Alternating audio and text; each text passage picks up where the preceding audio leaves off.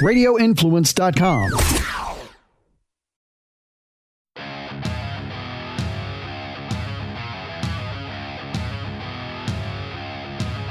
Football fans, it's time to go on the record for this week's matchups in pro and college football with just one catch. We're only interested in underdogs. Who can keep it close, if not pull the outright upset? Time to find out. It's Three Dog Thursday. Now, here's your host, TJ Reeves.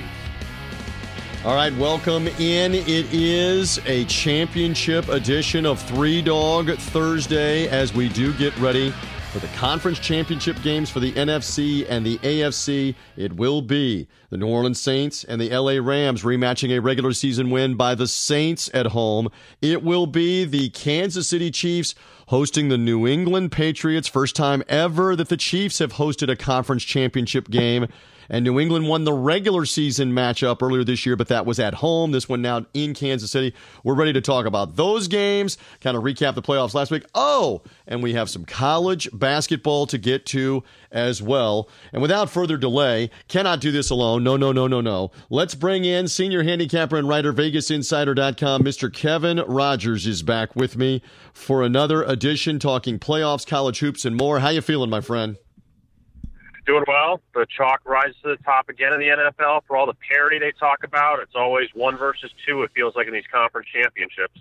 Well, and that's what it ended up being in this go around. And I do say bravo to you. You had the Philadelphia Eagles a week ago as the lone underdog that was able to cover out of the four doggies from last week. So bravo to you. And it was an Eagles game that they got out to a 14 to nothing lead. You got to credit the Saints a bunch for not caving in and being upset at home. A large part, very underrated, Kevin, is their defense. Because yes, they have Drew Brees. Yes, they have uh, Alvin Kamara running the ball, Michael Thomas catching the ball. But they played great defense down the stretch of that game, especially from the first quarter on, Philadelphia didn't score. Fourth quarter when they had to have it, I know the ball goes through Alshon Jeffery's hands, but they get the interception. But they didn't they didn't allow a point after the first quarter. Is my point.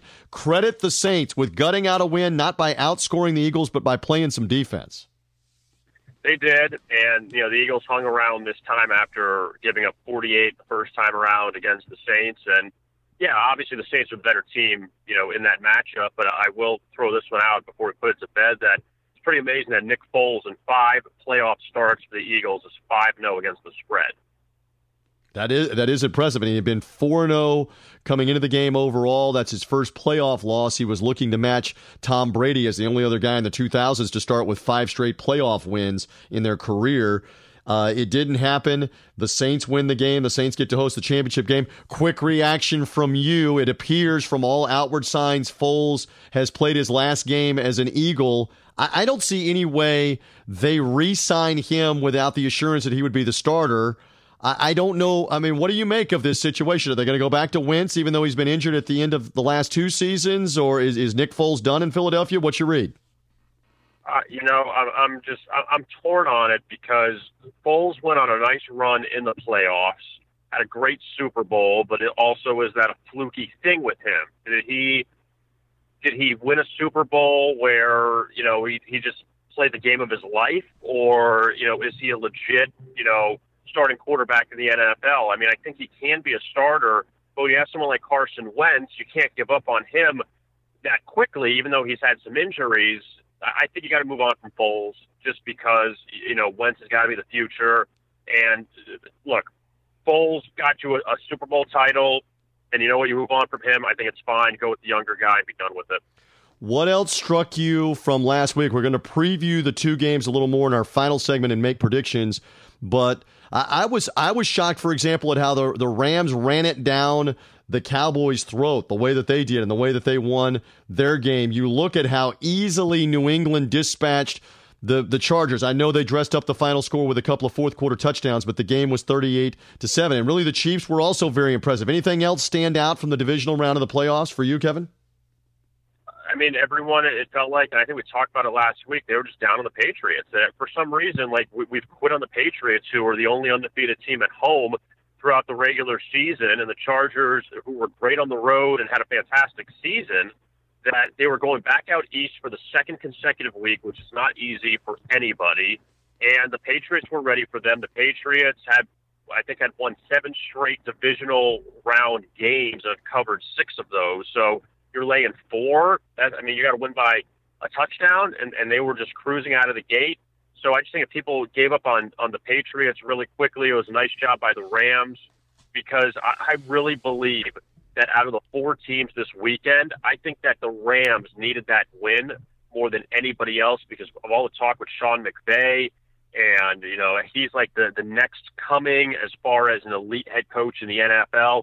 That if he goes two straight years winning the NFC West and then losing the first playoff game at home, that just looks bad. And I get if they lose this week, it's going to be disappointing, but at least they got that first playoff win with him as the head coach. So the Rams needed that win desperately. Absolutely, they did. The voice of Kevin Rogers there. Uh, a little bit later on in the show, JB Long will be here, the play-by-play voice on the radio of the LA Rams, to talk about how stoked they are. There are a lot of things to do in LA: glitz, glamour, Hollywood, entertainment, the sports teams. The bar is has been set high for a lot of years with what the Lakers have previously done, or the Dodgers being in the World Series uh, the the championship caliber football of USC, and now the NFL is back with both the Rams and the Chargers uh, playing back in the city. And the Rams, hey, they had Hollywood on the sideline, Hollywood and entertainment and sports coming together on the sideline the other night against the Cowboys for the wild uh, NFC divisional round game. So we'll talk more about the Rams with JB Long and that whole situation with going to rematch the Saints um, in, in a little bit.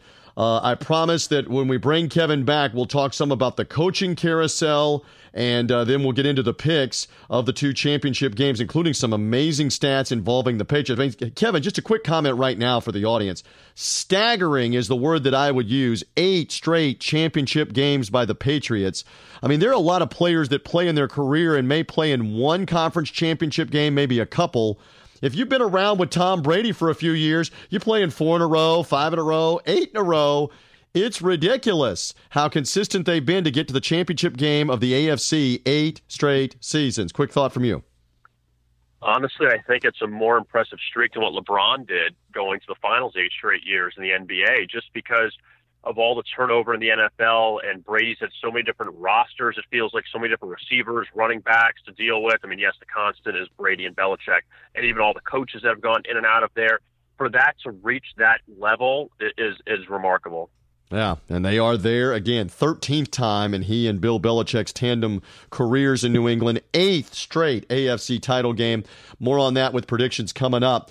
Uh, we are going to switch things over and talk a little college basketball now. You got to get used to the college hoops. This show will morph and mold into college basketball, and we're even got a couple of college basketball underdog predictions that are upcoming. Because again, there are no NFL games next week. There's one lone Super Bowl in two weeks, so this show becomes all about the college hoops as Three Dog Thursday becomes a February show, then a March show. Obviously, the month that belongs to college basketball, and then all the way through the the Final Four in Minneapolis. So, some college hoops in a second. First, a word from our friends at U.S. Health. It's a brand new year in 2019. Are you paying too much for your health insurance premiums? If you're young and you're healthy, you might be. And here's what's more you might be paying too much for a plan that has too high of a deductible that you don't need. How do you know these answers? Find out from our friends at US Health, and we want you to go to a specific agent. That is U.S. Health Agent uh, Zach. He is standing by. We're referring you to him at USH agent.com slash Zach, Z-A-C-H. So again, go to the U.S. Health Agents uh, website. We're going to a specific agents page, USH agent.com slash Zach. Again, he'll talk to you about saving maybe as much as 30%, maybe even 50% off your premiums. If you're young, if you're healthy, you may be paying too much for your insurance. It does not hurt to have the conversation. New enrollment going on right now. This is a nationwide PPO plan from Cigna. Again, check out US Health, USS, USHagent.com slash Zach to find out more from US Health. All right, so with that out of the way, Kevin Rogers, let us discuss some college basketball uh, for this 2019 year now that's going to turn into the stretch run in March and the Final Four in the NCAA tournament. we, we know some things. We've seen Duke; they're really good. Michigan undefeated at the time we're talking right now. Uh, they had a win the other night. They remain the top team in the Big Ten. Gonzaga's always good out west. They're in the top ten. Uh, Virginia, one of the unbeaten's at the time that we're talking right now. You may be hearing the show later in the weekend, and Virginia's got the huge showdown with Duke coming this weekend. There are some obviously some solid teams. Tennessee looks outstanding. Put 100 points on Arkansas on on Tuesday night. So the college season rolling and some programs have really begun to define themselves, right? They have, and you know, Duke was the team out of the gate that everyone thought was just going to roll, and be undefeated, and I think it's hard now in college basketball just to think that. And you know, for Duke, they had two very close games over the last few days, beating Florida State at the buzzer, losing to Syracuse in overtime, a Syracuse team that had come off a bad home loss to Georgia Tech right before that. But uh, yeah, Michigan has just kept it rolling. And I'll tell you another team that feels very forgotten out of all of you know the teams you mentioned is Villanova. That they won the national championship last year. They lost some guys to the draft, had a bit of a slow start got killed by Michigan at home, lost to Furman at home. Furman's a good team. But uh, they're the only team right now that's undefeated in Big East play. And the Big East is competitive as always, but they're still undefeated, and they're going to be in the tournament again. Don't know if they'll win the championship, but they're another team that, that seem to be right, seem to be uh, wrote off a few months ago during non-conference play, but they've come back and uh, played very well. Yeah, they had a couple losses, including in the Big Five matchup uh, with Penn upsetting them. They've still got Phil Booth from those championship teams, Eric Paschall as well. Uh, they got the win over St. John's. We were talking uh, kind of last week, you know, with St. John's uh, with a couple of big wins, have something at Villanova. No, Villanova beat them at home. So you're right. And we didn't even mention the Kansas Jayhawks. They got a big win over Texas on Monday. Did the Texas two step, beating Baylor at Baylor and then Texas at home at Phog Allen on Monday night. They're always good. Seems like. Speaking of the Patriots, eight straight AFC title games. I think it's is it 53 or 59 straight Big 12 titles for the Kansas Jayhawks. They're always good uh, under Bill Self. So we are talking a little college hoops. Hey, one more comment just in general. Can we figure out who's good in the ACC and, and how much parity is there in that conference? Because we see Pitt, who's on the rebound. Pitt beats Louisville at Louisville. Louisville turns around, of course, Kevin, and goes to North Carolina and blows them out. Roy Williams' worst home loss at North Carolina ever was last Saturday. Pitt beating them, or actually uh, Louisville, excuse me, beating them by 20 points or more in that game. Florida State and Duke looked like Florida State had the upset. That's your Seminoles. He's an alum. Looked like they had the upset, but Duke hits the last second three pointer to beat them. And then Duke turns around and plays Syracuse Monday night. Syracuse had lost at home to Georgia Tech. Kevin, stay with me, audience, on Three Dog Thursday. Syracuse loses at home to Georgia Tech. They go to Cameron. They win against Duke Monday night in an overtime game. The ACC is crazy, my friend. What about that? It has been, and Pittsburgh is one of the better stories early on with Jeff Capel coming as the head coach. They didn't win an ACC game last year. Capel comes in, and they've already improved. They beat Louisville. They knocked off Florida State on Monday night at home, a game in which they hit I think 38 free throws. How about that? But uh, but Pitts, yeah, Pittsburgh has definitely improved. Louisville, Chris Mack now is the head coach. With uh, they have a couple nice wins this season in his first year, including that victory. They just demolished North Carolina, and then North Carolina comes back and edges past Notre Dame.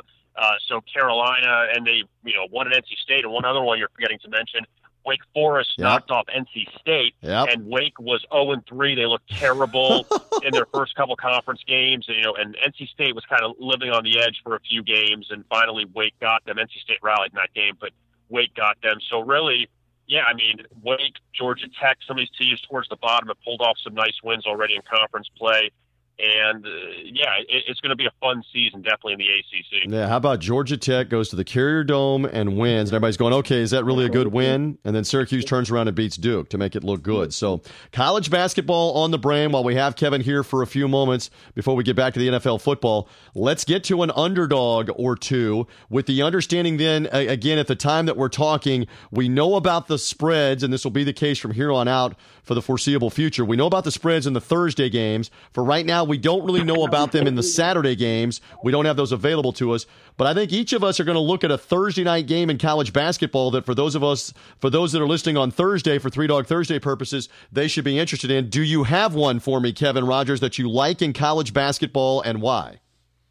Yes, I'm going to go with a Pac 12 matchup on Thursday night in Seattle, Stanford, and Washington. Washington has uh, been very good this year. They're undefeated in Pac 12 play so far, pulling off the Utah Colorado road sweep, also beating Washington State handily at home. Now they draw Stanford, who hung with Arizona last week, and then they they beat Arizona State handily in Palo Alto to grab their first conference win and now they at least the opener nine ten points for uh, for Stanford in this one. Washington has not been a great heavy favorite this year, just two five and one ATS as a double digit favorite. And yeah, if this game ends up being at nine, I mean, I think it was one and one is in the nine nine and a half point range. So basically, as a heavy favorite, they've not done a good job of covering numbers. Stanford getting a ton of points here, and also if you look at Stanford's record this year. They've had a lot of tough losses. They played in one of those tournaments, I think, in uh, in Atlantis,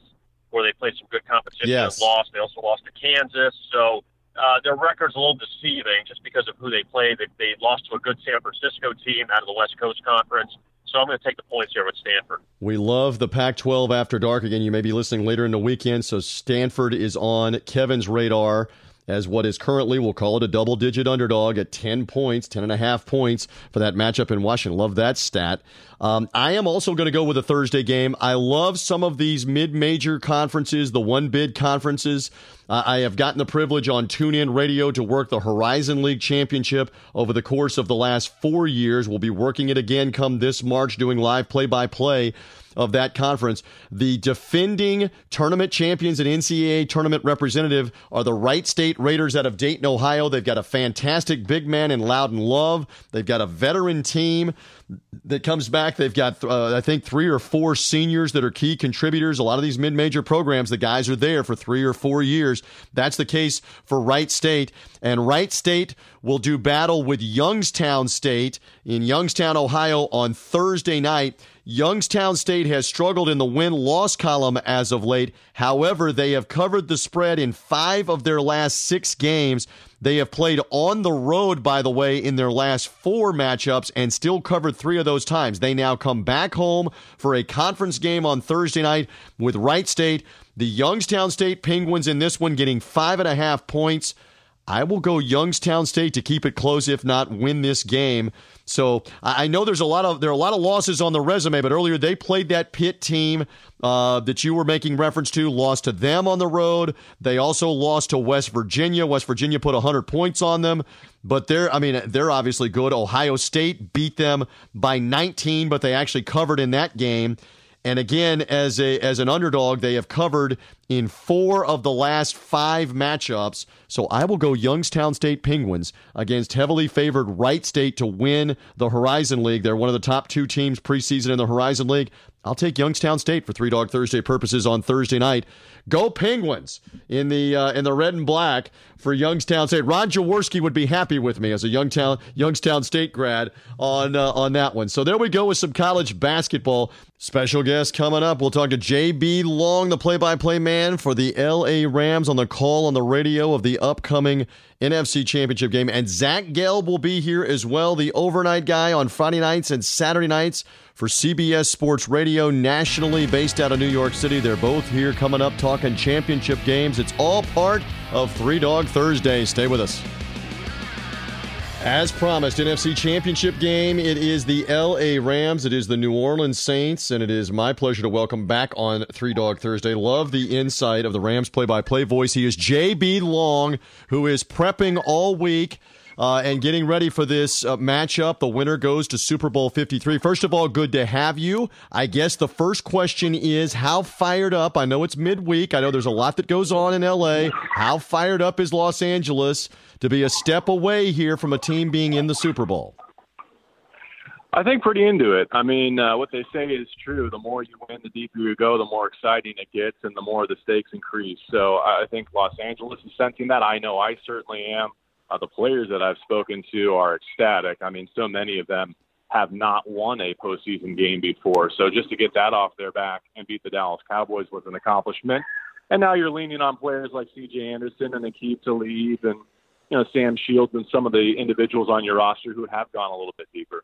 All right, and and so I should say to the audience too, JB's being very gracious here too. We may hear the airline calling him to board his plane at the time that we're talking. so we're like Jared Goff run, running the two minute offense here with several different things. So I'll go quickly in the Superdome. Uh, yes, exactly. uh, C.J. Anderson, fun one quickly. Where did that come from last Sunday night, Saturday night? What? Uh, where did that come from? Well, well, it came out of necessity, and when Todd Gurley was banged up in a loss to the Philadelphia Eagles late in the season, the Rams realized that if they didn't get someone with veteran experience who could pick up a blitz in a hurry, uh, they were exposing Jared Goff to potentially a season-ending injury. So they went out and grabbed him off the street, and all he's done is you know rush for over 400 yards.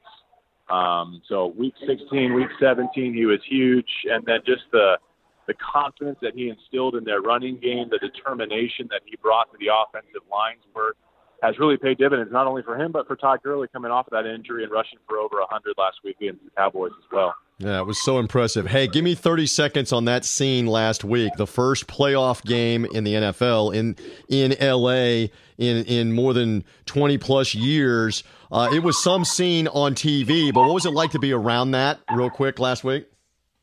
Well, eh, you know, I think part of the football experience right now in Los Angeles is that when you play a team with the fan base of the Green Bay Packers or the Minnesota Vikings or the Philadelphia Eagles or certainly the Dallas Cowboys, they're going to invade your building. And that's what the Cowboys were able to do in a lot of respects. And so no matter what happened, it was entertaining. When good things happened for the Rams, it was electric. When good things happened for the Cowboys, much of the same. So uh, that was a very, very special moment and one that I won't forget. Yeah, no doubt about that. All right, so the first matchup, a wild, high scoring affair won by the Saints. In both championship games, you know this, it's a rematch of the regular season. How much stock do you put in meeting one for a conference championship game and a rematch? Yeah, not only a rematch in both cases, but the top four scoring teams in the entire league. And in some ways, I think emblematic of the way the 2018 regular season played out but in another respect, and specific to the NFC Championship game, I think the Saints and the Rams are here because of the way their defenses have played in pivotal moments. So I'm curious whether you know the score gets to the 30s and 40s, or if it tends to be a little bit you know lower scoring this weekend at the Superdome. Um, you know the rematch. It's tough to say, right? Would you rather be on the winning end or the losing end if you do get a second look at that opponent? I think the teams are significantly different. Uh, a few examples: Sheldon Rankins being injured on the defensive front for New Orleans last week. They had Ted Ginn back.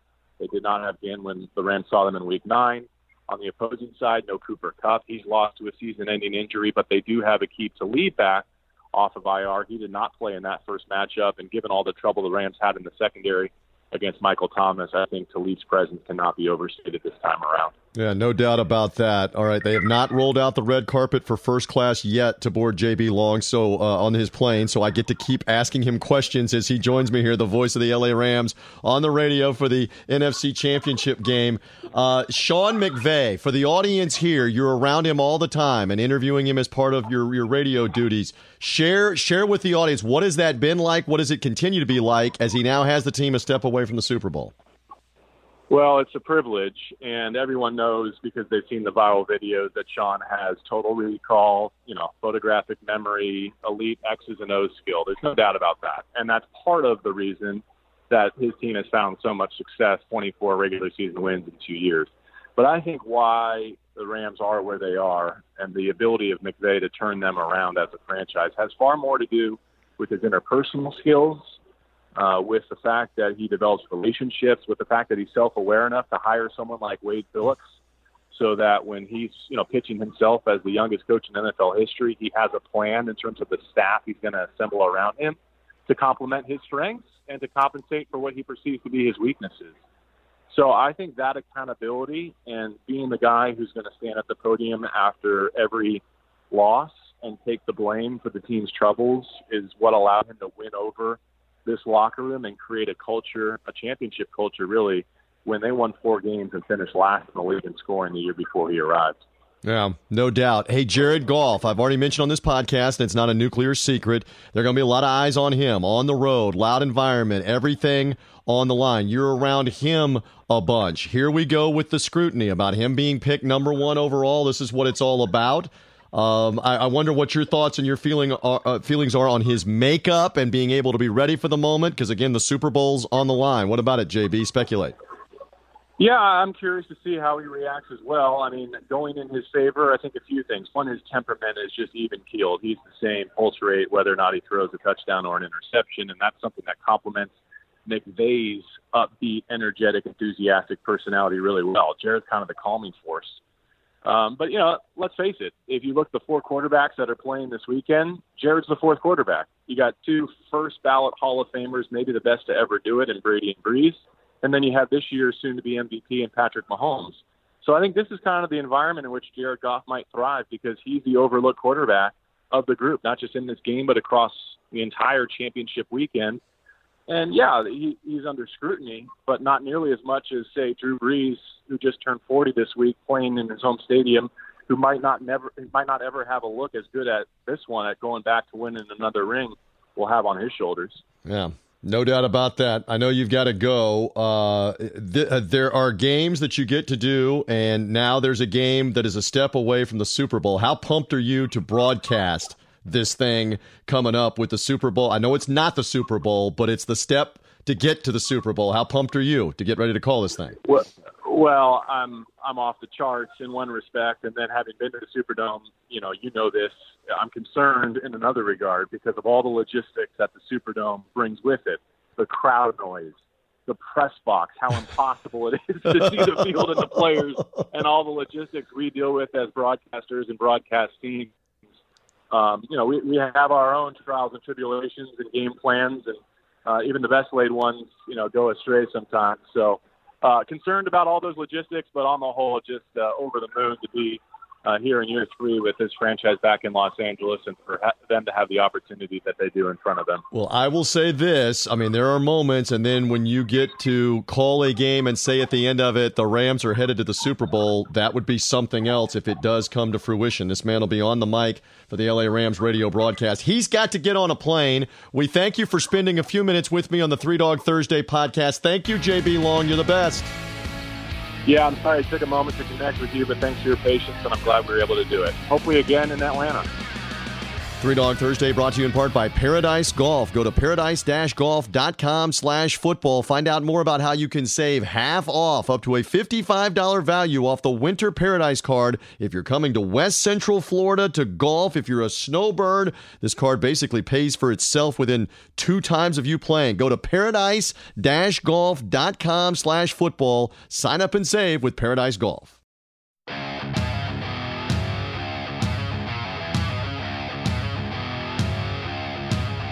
Dogs are barking. Who will get it done this week? Three Dog Thursday now continues. Here again is TJ Reeves. We roll on getting ready for these championship games. The NFC title game, of course, New Orleans, LA Rams in the Superdome, followed by Kansas City. Oh, it's going to be cold. Kansas City and New England battling for the AFC championship. It is Three Dog Thursday and it's good to have back on the program. Always love the insight of this guy. Uh, look, uh, whenever I get a chance to hook up with him, it's my Philly sports radio brother from another mother, now a New York slash CBS national sports radio brother from another mother. Zach Gelb is with me. Young man, how you feeling? You ready for some championship weekend football to decide who goes to the Super Bowl or what? TJ, can't wait. Have fun weekend last weekend, and we'll do it again this weekend. Always a pleasure to join you. Thanks yes. So this uh, this guy, you're you're interesting for a lot of reasons because when I met you a few years back, about three years ago, you were a you were a student broadcaster. You talk about a meteoric rise. You were a student broadcaster going to Temple. You were in Philly, and you you have since then come out of school, guns ablazing, landing jobs. You're now doing CBS Sports Radio overnights in New York And here's the even better footnote you're a Patriots guy, a Patriots fan. You were in the stands in Foxborough freezing your anatomy off for the Patriots and the Chargers. I got like all kinds of flavors. This is like Baskin Robbins. I got all kinds of flavors with you on Three Dog no, Thursday. I, I, could go for some Baskin Robbins right now. Yeah. I do have a ton of flavors. I'm actually pretty hungry. But uh, yeah, that game, uh, you know, at, at Foxborough last weekend, uh, I thought the Patriots were going to win, but when you look at all the numbers and you look at all the players, you go, wow, the Chargers are a better team. Um, it was cold in the second half. It was cold walking in. It was weird. For the first half, I thought it was wasn't that bad, but I guess on the other side of the stadium, people were saying it was a little bit colder. But hey, the Patriots did what they did. Uh, they ran the football, which they've been very good at running the football all year long. And Brady was Brady. So just when everyone thinks the Patriots are slowly fading away, they're right back in an AFC Championship game, facing a very, very tough uh, Kansas City Chiefs team, as as you don't need me to tell you. Yeah, well, and you've not been on the planet as long as me. I love to kid with you, but I mean, I, I have watched a lot of pro football, a lot.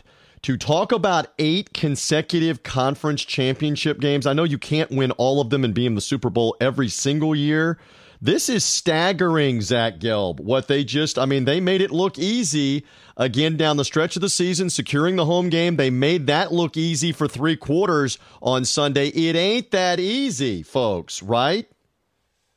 No, you know, it shouldn't be this easy, but for some reason, and, and you mentioned the Patriots, they've they've had some struggles, and I'll say that in air quotes, uh, you know, along the way. They have lost some games, but since 2001, this has been a team that you know uh, for the most part, is going to be double digits in win, and they're going to be in it every single postseason with the chance to get to the big game or at least the AFC title game. They don't always win it, but as long as Brady and Belichick, uh, as long as Brady's under center and Belichick's on the sidelines since 2001, they've had a shot. And hey, they had, they had like one dynasty, you say, from from the three out of four, and now they're building like another dynasty. I just say it's one big dynasty, and it's the most it's really the most dominant sports run we've ever seen since, like I said, once again, it's been since 2001, and these two guys, along with many different other pieces, they're, they're still here and they're still finding ways to win, uh, which is it's just really remarkable, and and it's it's tough to even it's something that we'll look back on, and we do it now, but it's something that we're going to look back on in 10, 15 years, and we're going to say.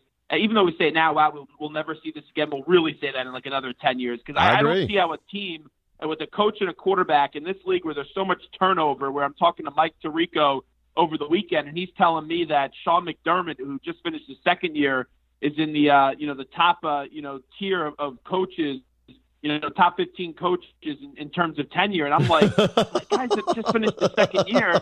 I, I go, how is that possible? But it just shows you how little patience people have in this league, and how people are constantly changing coaches, and it's very tough to find a quarterback as well. And luckily for the Pats, you know, being a Pats fan, the Pats have had that uh, since the early 2000s. Hey, I, I, it's kind of like radio. I was thinking that the same way. Man, you got same job for three years in a row. You're like in the Hall of Fame in radio. You know that, babe. That we rock along. that we rock along with this. As I talk with Zach Gelb here from CBS Sports Radio Network, you hear him overnight. You're going to hear him all weekend long, no matter when you're hearing us on Three Dog Thursday as part of their overnights. He's filling in for the magnificent Amy Lawrence on Thursday night. His shows overnights, Friday nights, and Saturday nights, talking lots of football on those shows. But I get a little preview with it here on Three Dog. Thursday for the conference championship games. Back to the Patriots because you were there. They ran the ball right down the Chargers' throat. I don't think it takes Albert Einstein to figure out if they can do something similar, maybe not to the same extent. They've got a great chance to win at Kansas City if they can run it like that. Why did they? How did they run it so effectively? Well, it's funny, and and Rob Gronkowski, everyone's looking at him, and Gronk's not the same Gronk, but he put on a blocking clinic uh, on Sunday. So that was a big thing. The offensive line looked really well. David Andrews and uh, Trent Brown, who they made a nice trade and, and getting rid of Nate Solder when he signed with the Giants, and they they traded a draft pick to get Trent Brown. He's been a nice piece for them. But this is not something that was a surprise to me uh, with the way the Patriots have run the football because I know we all focus in on Brady, Brady, Brady, and Brady you know, people could say, oh, he's dipping in play. You know, the guy still, when he dips in, in play, is still one of the, the best I've, I've ever seen play uh, the quarterback position. So I wasn't really concerned with him. Uh, but with the run game, I think this has been something they've been building all throughout the year. If you remember early on in the season, people were saying, oh, what did they do? Draft Sony Michel. He doesn't look good. They can't run the football. They have to get James White the ball more. And I've said it all throughout the year. The Patriots have been trying to really force running the football, and they've gotten better as the season has progressed because they know in the postseason, with the way that the league is now structured, you always have to play good defense and run the football in the postseason. But when you see some of these offensive performances throughout the year, uh, whether it's Mahomes, whether it's Brees, or what they even been able to do uh, out in LA, you're thinking, well, how do you keep the offense off the field when the Patriots defense isn't that great compared to years past? And the key is to go on long drives, and you have to establish the run game. So they were patient early on in the season running the football, and now you're really seeing that uh, benefit them. You know, with what happened up against Los Angeles and the Chargers.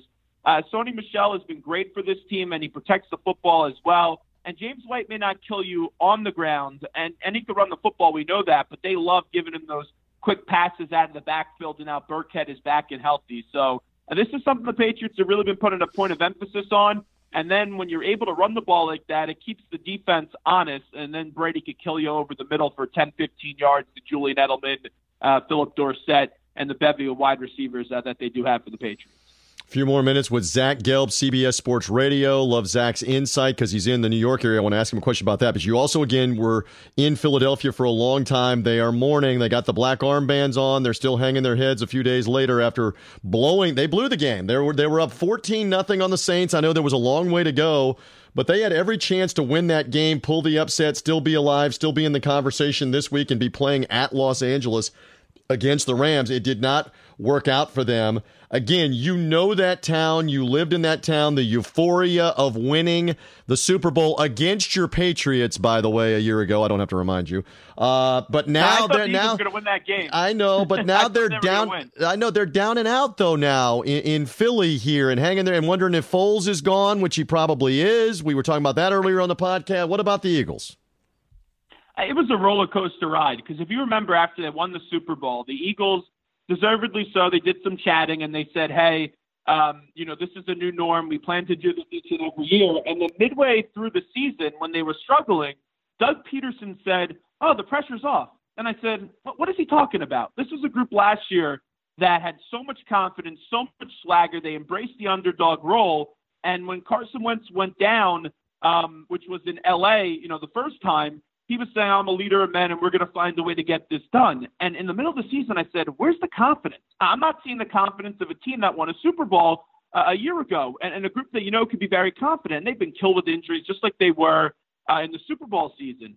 And then right when Nick Foles came back in, and this was a team that they looked like they were done, they, they got blown out by the Saints. Um, you know, they lose to Dallas twice. I'm sitting there at six and seven, and I'm saying, yeah, the season's over. They're going to go to LA and they're going to lose. Little do we know, they go to LA, they win the game, then they beat Houston, then they beat the Redskins. Yep. Kirk Cousins doesn't show up in the final week of the season, and then boom, they're in the playoffs. And when they got in the playoffs, they said, "This is a team that I I wouldn't want to play because now their confidence is back, being in that locker room, and we know the double doink happens with the uh, the tip kick as well." And they won that game, and I thought they were going to win the Bears game. Now, I did not think they would win the Saints game, but I thought it would be close. I was surprised that it was 14 nothing early. Uh, bad job by Alshon Jeffery has to catch the football. Uh, the offense just wasn't that sharp after going up 14 nothing. And when you give Drew Brees and, and that team so many opportunities, they're going to find a way. Uh, Nick Foles, we know he's he's, he's not going to be returning. Um, he's probably either going to be a free agent, they want to franchise tag him, whatever they want to do. Uh, we'll figure that out. But Carson Wentz is their guy, and I debated that when I've been hosting on WIP. Some people say you got to go with Foles, you got to go with Foles. And I said, you can't get rid of Carson Wentz. When he was healthy, and that's the big key, you know, when he's healthy, he has the potential to be an MVP candidate because he was playing MVP ball before he did tear the ACL and now has the back injury. But they're going to move on from Nick Foles. There'll be statues about Nick Foles. There already are in Philadelphia. There'll be more coming. and, and they'll always love him for what he was able to do because, hey, when push came to shove, uh, you know, when they won the Super Bowl, he was money against the Vikings. He was money against the Patriots, Super Bowl MVP.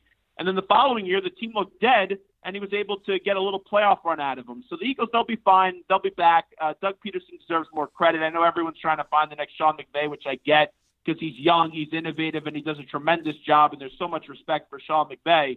But Doug Pederson, uh, three years in, after being called the village idiot and was told that he's the least qualified coach uh, ever to be hired in the league, he's made the playoffs twice. Um, His one year he didn't make the playoffs. Has a ring. Has a ring, ring has a by the way. Yes, has a ring. That shuts a lot of people up quickly, doesn't it? Yeah, it does.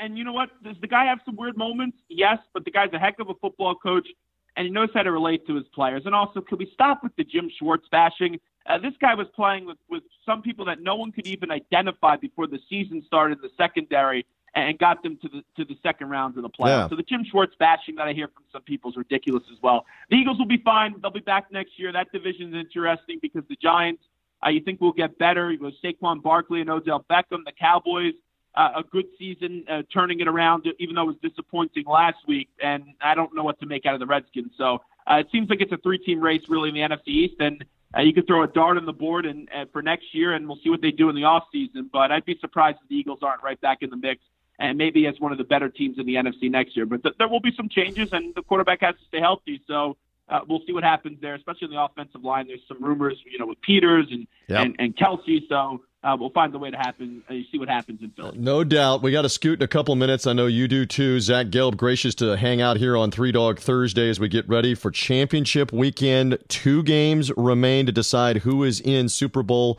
53. The Saints, and that defense is better. I mean, I, I saw them week one. You know this. You know what I do. I'm, I'm the sideline yeah. guy standing right down there watching the Bucks and Ryan Fitzpatrick barbecue that defense to the tune of 41 offensive points, 48 total points. One of them was a defensive touchdown in that game. They've gotten better defensively. They're not Hall of Fame, but they are better defensively, and they're good on special teams, too. They're going to be very tough to beat. All right. So now I do what talk show hosts do. I, I pose this to you. Which road team has the take the Patriot jersey off, please? Which road oh, team sure. had I'm joking has the better chance, the Rams or the Pats this weekend, and why? Oh, let me take my Willie McGinest jersey Please. off for you real quick. Yes. Uh, take the Patriots I, eye black from out under the eyes and answer. Thank you. Yes, go ahead. I, I think it's the Patriots, though. Oh, I'm um, shocked. I'm stunned. I got to lie down. Keep going. No, two reasons. One, I think it's very tough to go into that building in New Orleans and win, um, especially when you're 60 minutes away from the Super Bowl. And the number two, it's going to be cold. I love the Patriots' run game uh, right now and the way that they're clicking and there's no Kareem Hunt in this game. And I know Tyreek Hill has given the Patriots some problems. Kelce, they've done a nice job on him for what you could do up against Travis Kelce. I think the Chiefs miss Kareem Hunt a little bit. Hey, both these games could come down to a flip of the coin, and uh, hopefully for football fans, they do come down to a flip of the coin. But just cold weather. A lot of people counted the Patriots out a few weeks ago in terms of getting back to the Super Bowl you know, there's no great answer here for either of these teams, but I'll take my chances with the Patriots with Brady and Belichick going up against Reid. Um, and maybe he has a brain freeze uh, in the cold uh, out there uh, in Kansas City um, because he's not been great in the postseason. Would it shock me if the Chiefs win? No, because Patrick Mahomes has been great. Would it shock me if the Rams win? No. Uh, but you hit on the run game. Uh, that Saints defense, their run defense, does not get enough credit. I think they were second in the league in terms of uh, yards per attempt this year. You know, allowed yards per game allowed uh, on the ground. Um, and, and and this defense for the Saints, they don't get enough credit because we're all focused on the offense, and we know what the Rams were able to do last week. Gurley um, and Anderson as well. So I, I kind of get a feel that we're going to get New England and New Orleans. Now it's early in the week, so maybe I'll, I'll change that before I have to make a pick by uh, Sunday morning. Uh, but right now I'm going New Orleans and and New England, and I would call that the mini Roger Goodell Super Bowl because uh, you have uh, Deflategate, which yep. he had to impose his uh, punishment on, and you have Bounty Gate. So either way, for the commissioner, if it's New Orleans or the Patriots in the Super Bowl, whoever would win that, he's going to get booed and booed ridiculously on the, on, you know, not ridiculously, but yeah. in, a loud way uh, on the Super Bowl stage. So I bet you he's probably rooting for the Chiefs and the Rams, so that doesn't happen. I love uh, I love the way that you mixed and matched all of that together. Wonderfully done. You're already a veteran now of national sports radio. You've never met an opinion that you couldn't change later on. I love that. There's a great thing. It's like politics. Just change, babe. Just just go ahead and go the other way. So uh, I well, love. let's be real, TJ. If I'm picking the Patriots and people are just thinking I'm a homer anyway. Yes, I got to exactly. find a way to bloviate someone. Of course, sense, right? bloviate is an excellent word and an excellent choice on that. All right, plug away on the Three Dog Thursday podcast for our for our audience. When are we hearing you uh, this weekend, and how are we hearing you on CBS Sports Radio late night? Go. Sure. So uh, we got some good guests for you. We'll have um, uh, Isaac Bruce will join us. We'll have uh, Troy Brown. Uh, some of the guys that will be joining us throughout the week, and, and many more. Kevin Falk as well. So uh, we'll have some good shows for you the next three days. It's going to be, uh, you know, starting Thursday into Friday, Friday into Saturday, Saturday into Sunday, 11 p to 3 a on the West Coast, 2 to 6 on the East Coast. Uh, 200 affiliates, uh, CBSSportsRadio.com, uh, the Radio.com app as well, and Sirius XM channel 206. So uh, you can listen to me there. You can also follow me on Twitter at Zach Gelb. That's Z A C H G E L B. Not that tough to spell, but it is for some as I've got in Bleg, or there's actually a Matt Gelb in Philadelphia, which I often get confused for. Um, so, you know, there was an article today that said, oh, Zach Gelb of The Athletic reports this. And I go, oh, I didn't know I got a paycheck from The Athletic. Um, I would like one of those. Right, exactly. I got me confused with Matt. Uh, so you can get me there, and then I'm also occasionally on WIP. I'll be popping on there uh, early next week. So just check the Twitter and, and, we'll promote it all out there. Or you know, just keep listening here, and I'll, I bet you I'll be back on. Beautiful, like love, yep, love, love some Zach Gelb. Again, follow him on Twitter. Find him on CBS Sports Radio. Again, he's filling in for Amy Lawrence on After Hours Thursday night. If you're hearing us on Three Dog Thursday, overnight Thursday night. His uh, normal slot there Friday night and Saturday night overnight, leading right into Championship Sunday of the Saints, Rams, Chiefs, Patriots variety. Always good to catch up uh, with you. So uh, let's enjoy these games. Let's see what happens. Keep rocking along on the radio. I'm proud of you, my friend. Keep doing well, keep succeeding, and thank you for hopping on Three Dog Thursday with me. TJ, all the love. Always appreciate it. Thank you. Oh, we are back in one more time. It is the only digital radio show devoted exclusively to the little guy, the underdog. We had some college basketball picks earlier in the show. We'll go back over those in a couple of moments. We'll call back in senior handicapper, VegasInsider.com, Kevin Rogers. Back with me once more to talk pro football. Before we get into the two conference championship games, which are Saints hosting Rams in the early game Sunday, and the late game about 6:40 Eastern time or so is going to be the Kansas City Chiefs hosting the New England Patriots. Uh, before we get into those actual matchups, coaching carousel still spinning for some teams. Since last we talked with you, you're based in South Florida. Uh, in South Florida, you've been in and around the Miami Dolphins. Uh, they are still without a coach at the moment. It's believed they've zeroed in on the Patriots' defensive uh, specialist, defensive play caller Brian Flores. They can't hire him until the Patriots are done with the playoffs. That may be this weekend. Then again, the Patriots might win, and they got to wait till after the Super Bowl. But the former Dolphin coach, Adam Gase, ends up in New York with the Jets. Uh, Kevin, I want your reaction to that since we last talked on Three Dog Thursday. Uh, Gase stays in the division, gets to go against the Dolphins. Do you have a thought on that for me? Well, I mean, I just find it odd and how sought after he was. That he was all right down here, wasn't great. You know, there have been worse coaches down here, which is saying something. But uh, he does have the opportunity to work with Sam Darnold. He has Peyton Manning's blessing, you know, so that's obviously heavily weighted. And you know, he missed out on Darnold's rookie year, so now he gets a one year under his belt. And I mean, look, it, it I don't I don't wish any ill will against him. You know, it, it's one of these things that if he's successful elsewhere, you say, why wasn't he successful here? And then if he's not, then you say, well, he was the bad coach overall. So that's kind of the thing. And you know, but the Dolphins can't worry about what the Jets do. They, they really can't, even though the case is they probably will, but they really can't worry about that. The Dolphins, you know, as you mentioned, Brian Flores, probably the, the next head coach. You know what? Are you excited? Or are you not excited? I mean, you know, if you're Green Bay, are you excited about LaFleur? If you're Arizona, you're excited about Kingsbury. I mean, there's just a lot of coaches that are getting hired. I mean, the only one that's really has a proven track record is Bruce Arians in yeah. Tampa. Past that, everyone else you know, we don't know anything about them. You know, no one knew anything about Sean McVay in LA. So that's one way to look at it. There's also a lot of other guys that no one knows anything about that become failures. So it's really like, are you excited? Eh, whatever, see what happens. You know, it didn't work with Adam Gase, so try someone else. It's interesting that Mike McCarthy, who was fired during the season by Green Bay, all of those openings, he didn't get a job, but Adam Gase, the one winning season, one playoff season three years ago, within two losing seasons, he does get another head coaching opportunity. uh, in New York. One thing we know uh, in the New York media, forget about what you think you know about the South Florida media or another place. The New York media will eat him alive, and we saw that with the press conference stuff, with the eyes and kind of the the the ticks and the nervous stuff that we saw from the body language. You got to go win some football games because New York they have zero toleration for anything, especially losing. Let's see how Gase will do um, in in that situation. So again, there are two teams. The Bengals are the other ones. Apparently, waiting on the Rams uh, quarterback coach Zac Taylor to be their coach. A lot of guys, as you mentioned, that'll be first time coaches, including if it's Flores in Miami, uh, coming from the New England Patriots. All right, so that gets us to the two championship games. Uh, we're each looking at a possible underdog here. As I set the parameters with Kevin previously, you don't have to take either one of these as an underdog. I don't have to take either one of them as an underdog. So let's find out together for all of us with the audience if Kevin likes either one of the underdogs, in this case, the Rams getting three and a half or the New England Patriots getting three points at the time we're taping the show in Kansas City. Kevin, let's begin with that first matchup Rams Saints. Uh, quickly, what does this game come down to? And do you like the Rams maybe as an underdog here in the rematch? I, I do like the Rams. It scares me a little bit that there's a lot of people nationally that like them. They look like a public underdog, but I'll tell you why I think that they're worth a look. This is their first time as an underdog this season, all right?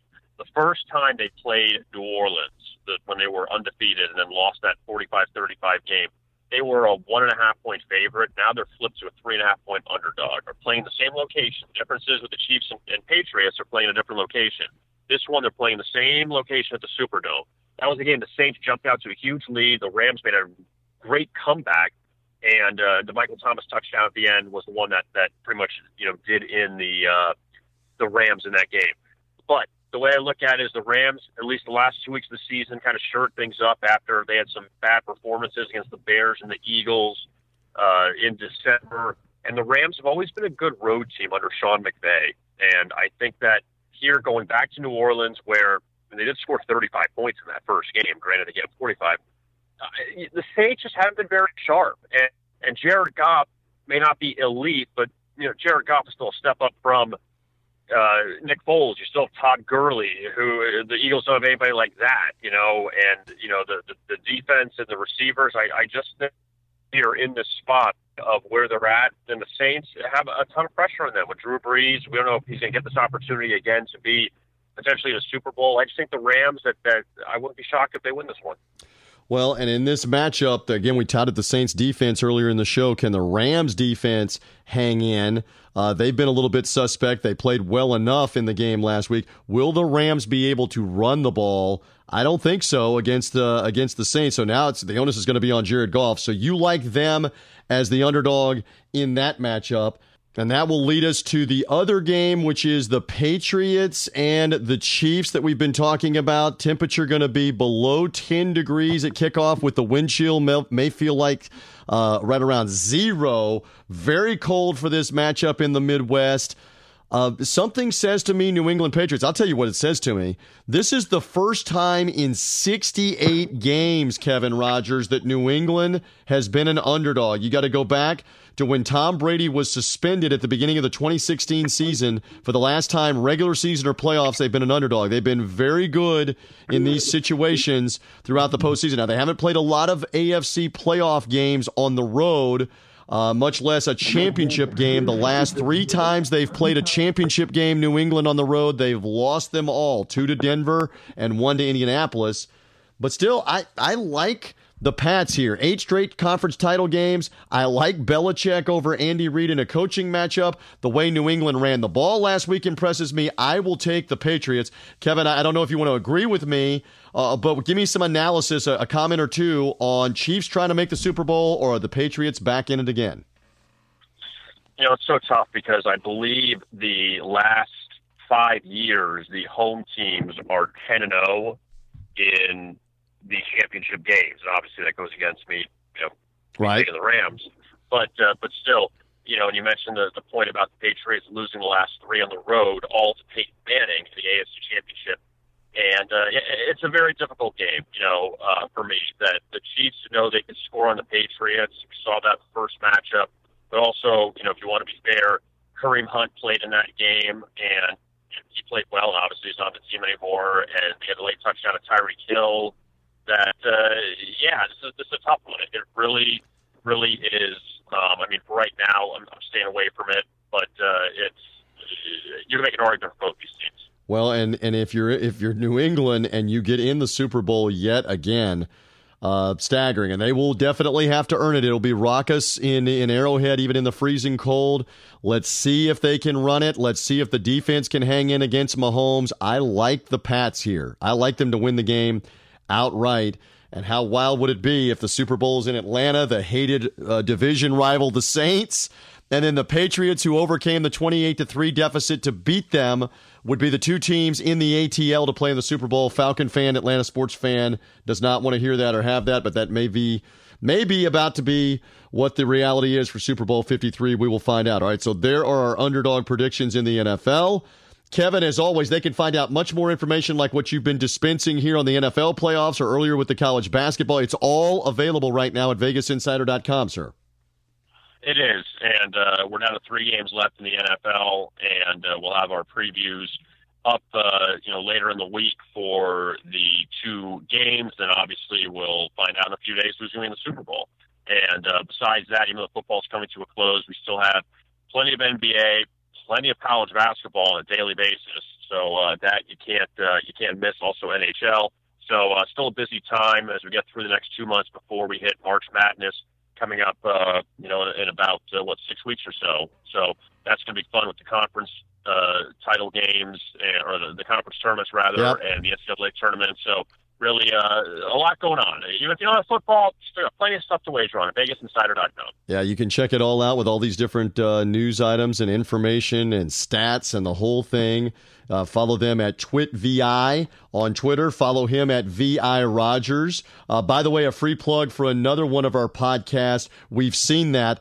I saw you because of the whole controversy with Donald Trump and serving the uh, the McDonald's, the the Big Macs, the Wendy's burgers, the pizza. That you were you were touting uh, the McDowell's Big Mick from Coming to America. Cleo McDowell, Eddie Murphy, Arsenio Hall, John Amos, James Earl Jones, uh, and and the and and McDowell's. Uh, you were charging the you were you were uh, definitely saying, hey, the Big Mick should be a, a bigger factor in, in some of this. So we tout our our fellow podcast through RadioInfluence.com. Uh, uh, we've seen that, and Coming to America is the movie this week, something that you love as well. You can find out more about McDowell's and the Big Mick. Is all I'm saying on that podcast. But you're you're a big fan. They, TJ, they have the golden arches. We have the golden arches. That's exactly right. Get those McDonald's people out of here. Are those people from McDonald's? I don't think so, sir.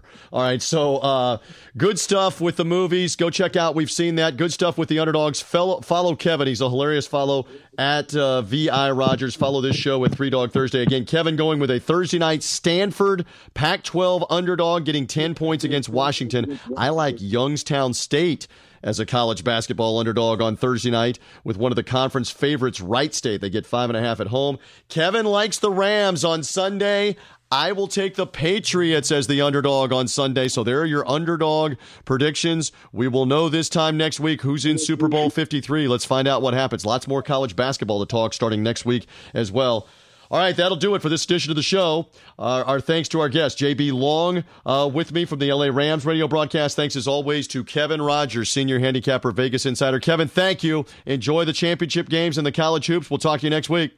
All right, you got it, TJ. Thank you. Very well, Kevin, and we look forward to those championship games that are going to be coming up this weekend. My thanks also to JB Long, who'll be on the call for the LA Rams radio broadcast of the NFC Championship game with the Saints. You can hear him through SiriusXM, the TuneIn Radio app, and on the Rams Radio Network. Thanks also to Zach Gelb, CBS Sports Radio overnights, coming up on Thursday, Friday, and Saturday. No matter when you're hearing us on Three Dog Thursday, check him out on the overnight shows on CBS Sports Radio Network through their app, through their website, and all of their over the air affiliates. And we remind you subscribe to Three Dog Thursday, iTunes, Stitcher, Google Play. Here on the show, get it automatically. We look forward to these championship games. We're back next week talking Super Bowl 53 matchup and a whole lot more college basketball as well. For Kevin Rogers, I'm TJ Reeves. Go get them woof woof with the underdogs on Three Dog Thursday this weekend. Bye.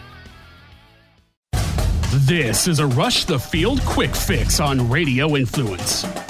On Monday, it was the deadline for underclassmen to declare for the NFL draft. Of course, the biggest name of them all, Heisman Trophy winner Kyler Murray, who is deciding between baseball and football, declared for the NFL draft. He can still change his mind, but at least now his options are open, which is important because the deadline was Monday.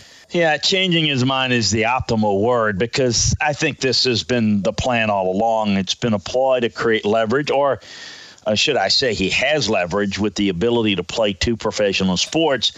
And this is all what it's about. It's, uh, hey, if I don't get more money, baseball, Oakland A's, I, I'm I'm gonna I'm gonna go play football. And the reality is this: Kyler is a talented young athletic quarterback that is not one of those sure things, you know, in my view, first round caliber graded quarterback.